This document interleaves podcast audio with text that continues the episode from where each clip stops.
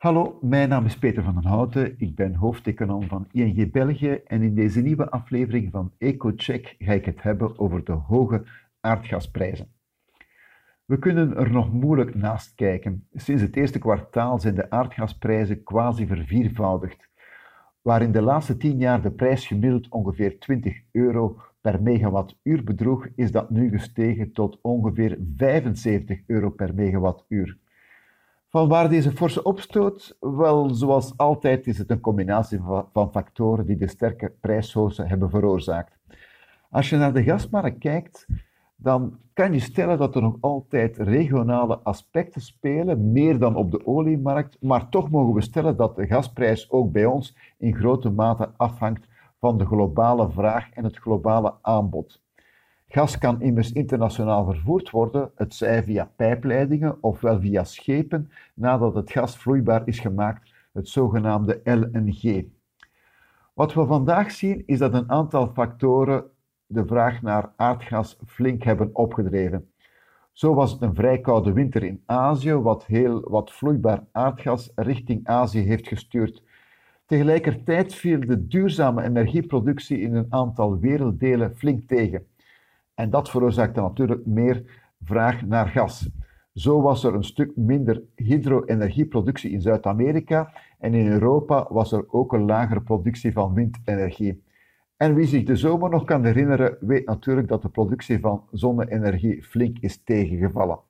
Dus, conclusie, meer vraag naar aardgas. Helaas volgde het aanbod niet helemaal. Door COVID-19 zijn de onderhoudswerken in Noorwegen later dan normaal gebeurd, wat de productie beperkte. Tegelijkertijd was Rusland, een grote toeleverancier van West-Europa, niet bereid om zijn export op te schroeven. Dat heeft waarschijnlijk te maken met een aantal geopolitieke overwegingen. Wegens het conflict met Oekraïne wil Rusland immers niet meer gas door de pijpleiding via Oekraïne sturen, want daarvoor moet het uh, transitrechten betalen aan Oekraïne. Rusland wil veel liever dat de nieuwe pijpleiding Nord Stream 2 zo snel mogelijk in gebruik wordt genomen en die loopt via de Oostzee rechtstreeks naar Duitsland. De hoge gasprijzen zouden Duitsland moeten aansporen om haast te zetten achter de opening van deze nieuwe gaspijplijn. Dit alles heeft ervoor gezorgd dat de Europese gastanks maar voor 75% zijn gevuld in de aanloop naar de winter. Vorig jaar in oktober was de opslagcapaciteit nog voor 95% gevuld, dus een heel verschil. En dus nu moeten er dringend meer voorraden worden aangelegd. Maar ook andere landen zijn momenteel volop bezig gas in te slaan.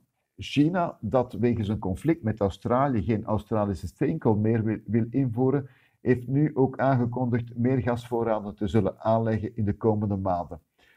Als het een zeer koude winter wordt, riskeert de prijs van aardgas nog verder te stijgen. De huidige prijs houdt wel al rekening met het feit dat het verbruik in de komende maanden een stuk hoger zal liggen en de termijncontracten op de gasmarkt geven aan dat vanaf april volgend jaar de prijs opnieuw een stuk lager zal liggen. We denken dan ook dat vanaf het tweede kwartaal van 2022 we lagere prijzen zullen hebben. Toch betwijfelen, dat we, betwijfelen we dat we zullen terugkeren naar de situatie van een paar jaar geleden, toen de prijzen rond de 20 euro per megawattuur schommelden. Enerzijds is er het Europees systeem van emissierechten dat elektriciteitswinning via steenkoolcentrales steeds duurder zal maken, waardoor er een switch naar gas gebeurt waarop de emissierechten een stuk lager liggen. Dat zorgt natuurlijk voor een hogere vraag naar aardgas.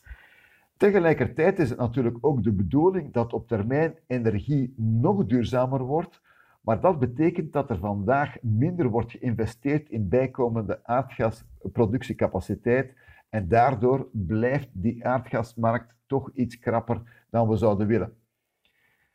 Als besluit kunnen we stellen dat de huidige hoge prijs eh, na de wintermaanden waarschijnlijk een stuk zal terugvallen, maar anderzijds moeten we er ook rekening mee houden dat de aardgasprijzen in de toekomst toch een stuk hoger zullen liggen dan voor de pandemie het geval was. Bedankt om te luisteren en graag tot een volgende keer.